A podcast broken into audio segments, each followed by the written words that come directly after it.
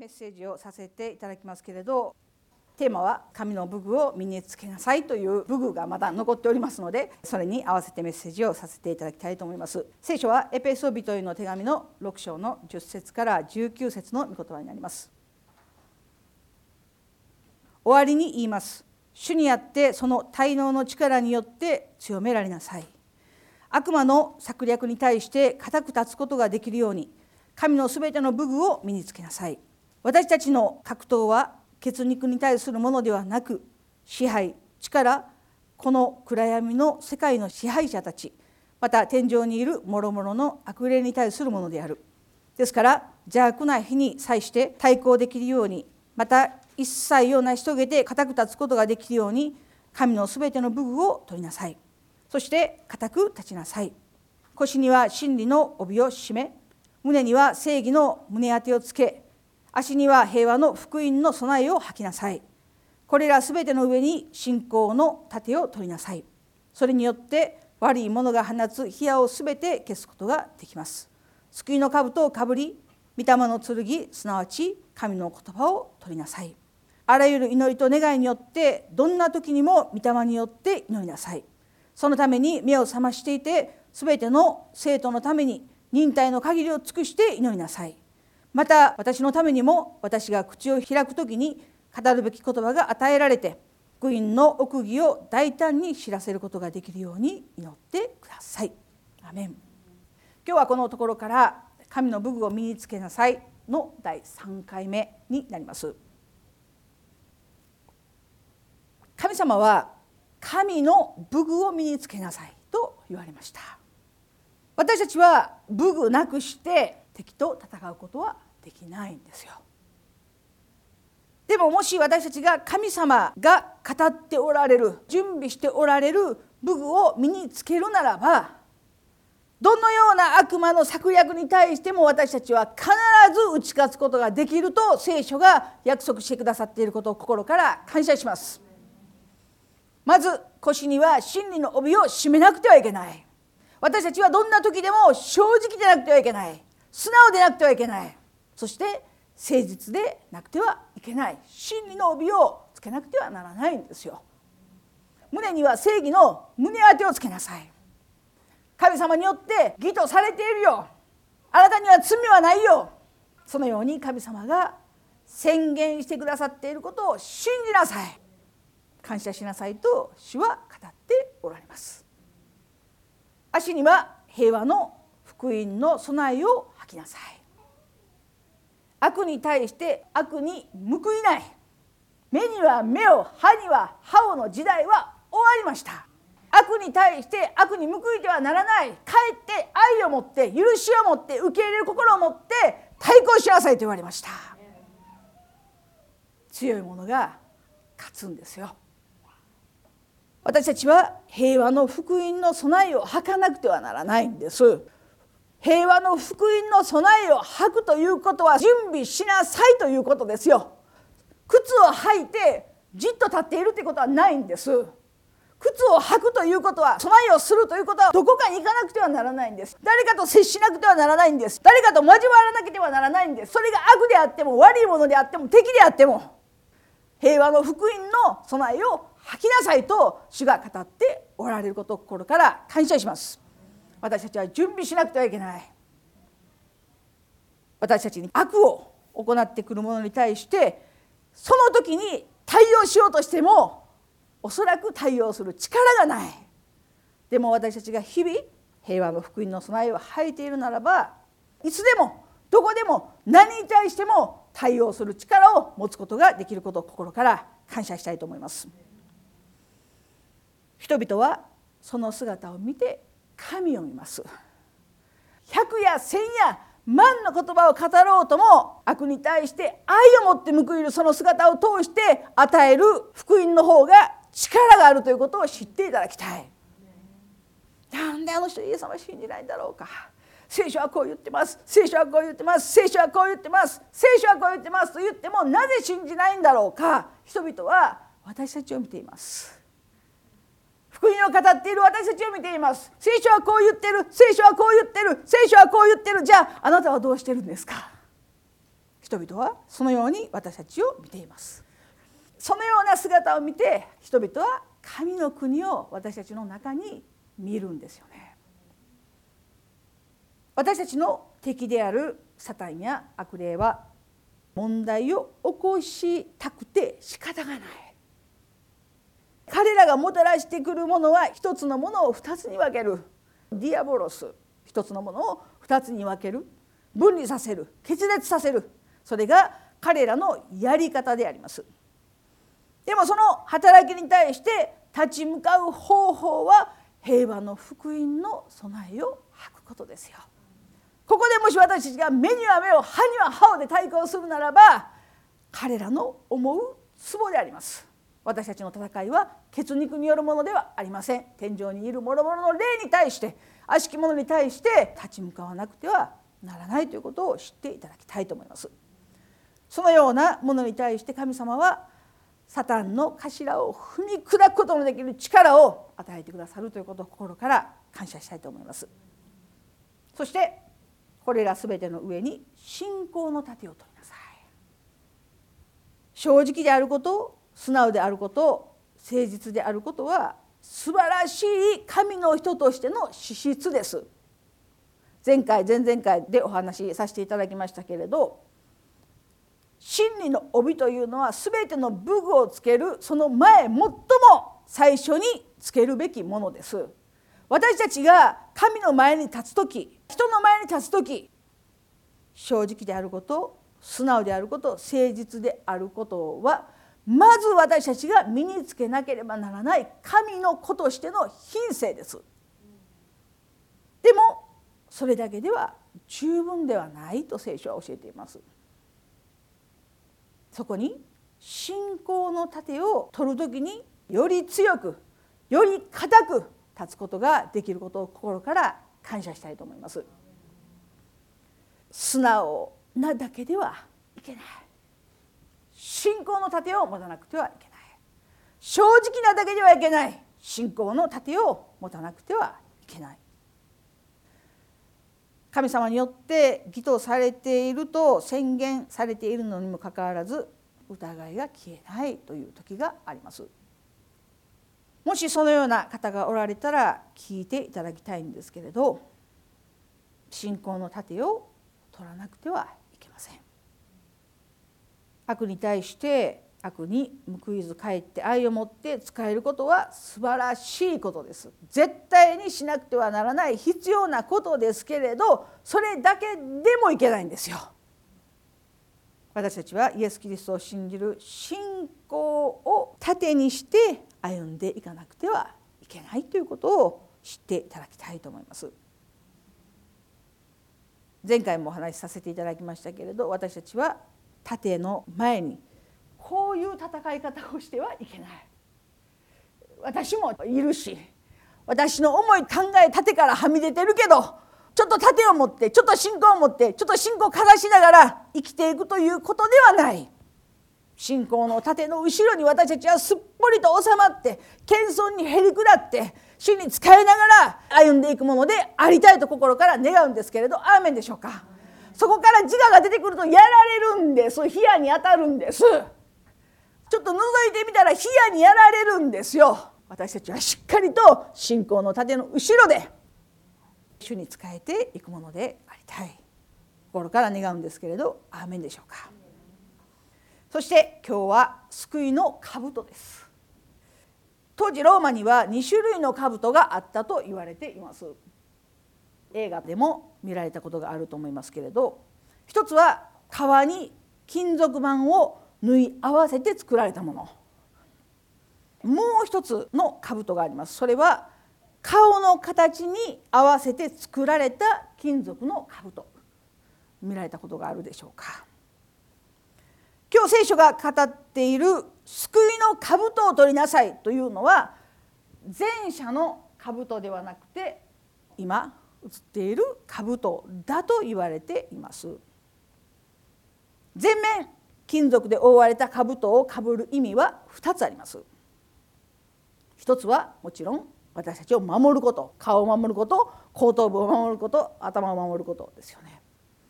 そしてもう一つは誰のために戦っているかということを証明するものでもあるということです。皆さんはシェイクスピアどうですか？好きですか？私はシェイクスピアとか知らないしあんまり読まない。でもこのフレーズは知っています。ブルータスお前もか。聞いたことないですか？どこでどう聞いたかわからないけどブルータスお前もか。というそれはシェイクスピアの劇の中の一つのセリフです。この人は実在している人でした。彼は全面金属で覆われた兜をかぶって戦いに出ていたと言われています。普通ならば自分の顔の形に合わせて仮面をかぶるんですけれど彼はそのようにはしなかった。彼は当時のローマ皇帝であったシーザーの顔形に兜を作ってかぶり戦いました。その兜はブルータスの顔をまた頭を守っただけじゃなくって誰のために戦っているのかということを証明しているものでありました。強いメッセージが込められていたと思います。ダビデも聖書の中で多く語っておりますけれどこの戦いは万軍の主の戦いである。今日私たちは誰の兜をかぶっているんでしょうか。万軍の主の兜をかぶって戦っているということを忘れてはいけないんですよ。ブルータスはこのように言ったと言われています。ローマ皇帝の名にかけて彼の戦いに出る時の掛け声でした。自分はシーザーの仮面をかぶりシーザーの立場になってシーザーの目線に立って戦いに出るこの戦いはローマの戦いであり王の戦いであるって私たちもまた告白するものでありたいと思います。イエス・キリストの名によって。イエス・キリストの名にかけて万軍の死の名によって戦いに出ていくものでありたいと心から願うんですけれどアーメンでしょうか。私たちは時々間違えてしまうことがあります。プライドが傷ついたからとか。私の立場はどうなるのとか。私の考えが通らないとか。誰の戦いでしょうか？私たちは時々自分のために戦う時があります。でも私たちは今日主の名のゆえに戦うものでありたいと心から願うんですけれどアーメンでしょうか？そしてもう一つ救いの兜の意味。考えを守るという意味があります。イザヤ書の26章3節を見ると「志の健康なものをあなたは全く平安のうちに守られます」とあります。私たちが固く守らなければならない志とは私は救われているんですということです。私はもはや神の子供であるというこの事実を認めて生きていかなくてはならないんですよ。頭では理解していることだとは思いますけれど救いは努力で得られるものではありません。神様の働きによるものです。そのことを忘れてしまうならば私たちはいとも簡単に平安を失ってしまいます。本当に自分は救われているんだろうかすぐに思ってしまうんです。でもその思いは敵からの攻撃によって惑わされているということを知っていただきたい。戦わなくてはならないんですよ。救いの兜をかぶらなければならないんです。もし救いが自分の努力によって獲得したものであるというならば私たちは日々努力し続けなくてはなりません。何のために救われるためにです。先日も話をした方がいましたけれどいろいろ話をしている中でこう言われました。だから救われるために教会に行っているんです。だから救われるために礼拝に行っているんです。だから救われるために奉仕しているんです。本当ですか？小さい時から信仰を持って洗礼も受けて信仰生活も十数年している人が救われるために教会行ってるんです。救われるために奉仕してるんです。救われるために礼拝行ってるんです。いやイエス様信じてるんじゃないんですか？信じてます。洗礼を受けたんじゃないんですか？受けました。じゃあ救われてるんじゃないんですか？心で信じて義とされ口で告白するならば救われると聖書は教えているんじゃないんですか？パウロは何と戦ったんですか？救いは神の恵みによるものだと語った。その後から違う教えが入ってきて恵みだけじゃないよ。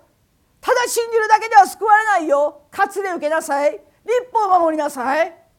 そのように教えた人々に対してパウロは戦ったんです。そのような偽物に騙されてはいけないって。私たちは救われるために教会に来ているのではありません。救われた者が集まるところそれが教会です。救われるために奉仕をしているわけでもない。救われるためにピアノ弾いてるわけでもない。救われるために掃除をしているわけでもない。救われたから私たちは神に仕えているんですよ。そのことを決して忘れてはならないと思います。聖書は語っています。エベソビトへの手紙の2章の8節から9節。この恵みのゆえにあなた方は信仰によって救われたのです。それはあなた方から出たことではなく神の賜物です。行いによるのではありません。誰も誇ることのないためです。アメン。救いは私たちの努力によって得られるものではありません。なぜならば誰も誇ることがないように。私がこうしたから私は救われたんですということがないように。神によって信仰が与えられ神によって救われたということを感謝したいと思います。よくお話をさせていただくときにこのようなことを聞くことがあります。自分はイエス様を信じた後もたくさんの悪い行いをしてきているので救われているとは思えない。皆さんはそのように思われたことないでしょうか？本当に救われるんだろうか？救われていると思えない。でも救いは気分ではありません救いは感情でもないすごく恵まれて体調も良くて信仰も絶好調で私救われてますという時だけ救われているわけではないんですよ。どんなに倒れそうな時でも辛い時でも何であっても私たちが救われているということは変わらないんですよ。私たちは救いの兜を取ってはならないんです。私たちの考えの中から思いの中から救われているというその確信を奪われてはならないんですよ。私の好きな本の中で「思考という名の戦い」というのその内容が非常に好きなんですけれど最前線で戦わなければならないその戦いは思考だって。考え。そのことを守らなくてはならない。救いの兜をかぶりなさいということは救いの確信救いの恵み救いが事実であるというその確信を奪われてはならないと聖書は教えています。先ほどの話に戻りますけれど救われていると思えない。よくどうにもならないような人に対して言う良くない言葉があります。命苦笑に劣るというそういう言葉聞かれたことないですか？非常に悪い言葉ですよ。もし自分に対して犬にも劣るような人間だと思ったとしても人間は人間じゃないんですか。犬になるわけじゃない。最低だなと言われても動物や家畜やそういうもののようになるわけではない。人はどこまでも人です。それと同じように私たちが救われているかどうかわからないというそのように語ったとしても神は言われます。主イエス・キリストを信じなさい。そうすればあなたもあなたの家族も救われるんですよ。私たちは自分の感情を信じるんですか？神の言葉を信じるんですか？救いの兜を外してはいけない。敵は私たちに対してささやいてきます。思考の戦いです。そんなあなたが救われてるんですか？そんな時私たちが一番してはならないことがあります。耳を塞ぐことです。いや聞かない方がいいんじゃないんですか？そういう敵のささやきに対して耳を開くことは良くないんじゃないんですか？私たちは今までそうしてきました。聞きたくないものは聞かない。聞いてはいけないものは聞かない。敵が望んでいる状況それは耳を塞いでしまうことです何度かお話ししていると思いますけれど敵の声に対して「もう言わないで言わないで言わないで」と言っている時私たちはそのものに縛られているんですよ。ダイエットされた方はよくわかると思いますね。誰を見ていいのかちょっと分かりません。目がちょっとうろうろしました。私もそうですけれど食べてはいけないと言われたら食べたくて仕方がない。普段全く気にならない。食べる時間も忘れて仕事をしてしまうような人が3日断食とか食べたらいけない日とか一食抜きましょうとかそんな言われたら食べたくて仕方がない。とらわれてしまいます。私たちは何々してはいけないということに対してとらわれてしまうんですよ。この言葉を聞いてはいけない。これを見てはいけない。かかってはいけない。もちろん私たちは悪に対してノーと言わなければならない時もあります。でも私たちは武具を身につけなくてはならないんですよ。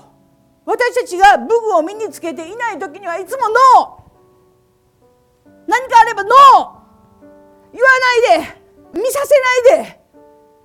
私の見たいものだけを見てやりたいことだけをやって聖書は武具を身につけなさいって。武具って何ですか？立ち向かうためにあるんじゃないんですか？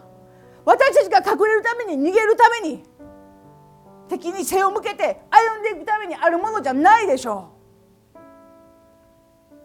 う。武具を身につけたもののすべきことは彼らの策略に対して彼らの言葉に対してあなたは救われる価値がないと言われたらそうです私は救われる価値がありませんでした。でもそのようなものを神が救ってくださったということを心から感謝しますと告白するものでなくてはならないんですよ。それが救いの兜です。言わないでじゃない。惑わさないでじゃない。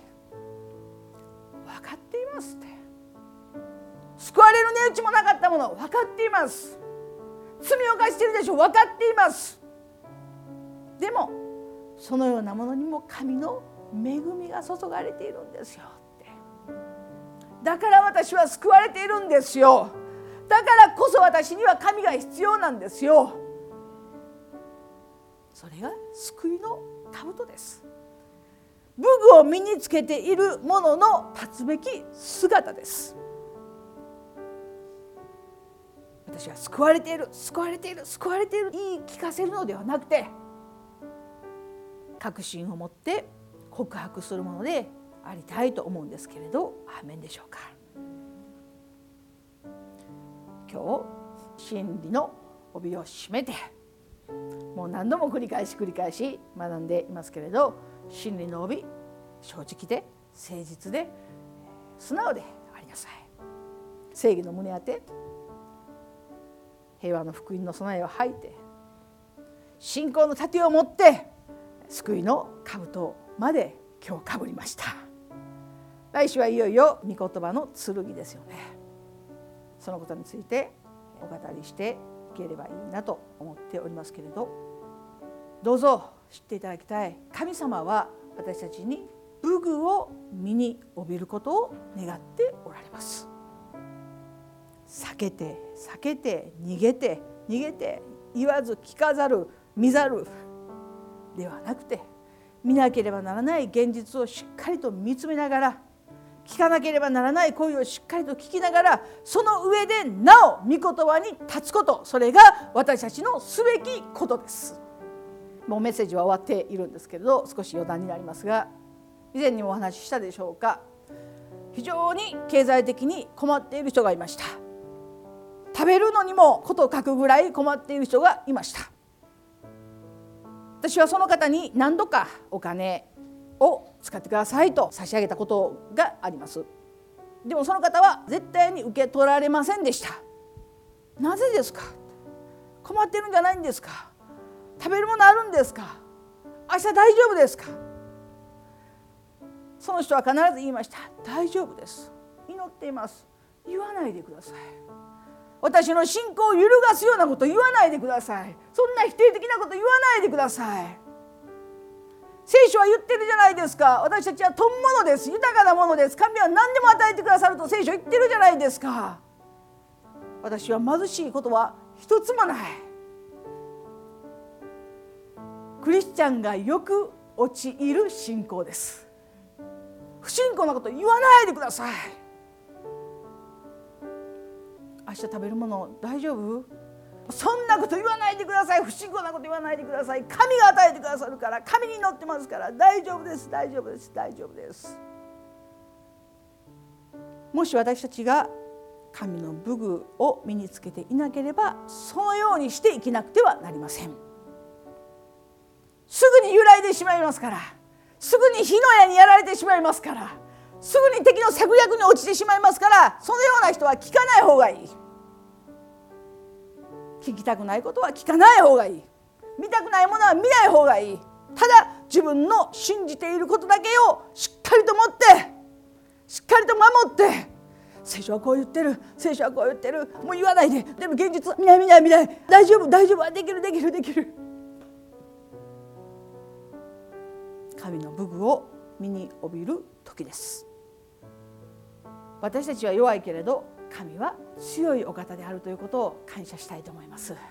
私たちには敵に対して立ち向かう力はないけれどだからこそ神は武具をつけなさいと。それも神の武具です。それをつけるならば私たちは戦うことができます。立ち向かうことができます。そして主は私たちに勝利をすでに与えてくださっていることを心から感謝したいと思います。お祈りします。イエス様ありがとうございます。あなたの尊い皆あがめます。今日主の前に集いまた共に御言葉を分かち合うことができたことをありがとうございます。神様どうぞ今日集われた一人一人を祝福しまた御言葉を通してあなたご自身の御心を知ることができるように主をどうぞ助け導いてください。主の皆がめます。感謝して愛する主イエスキリストの皆によって御前にお祈りをお捧げいたします。アメン。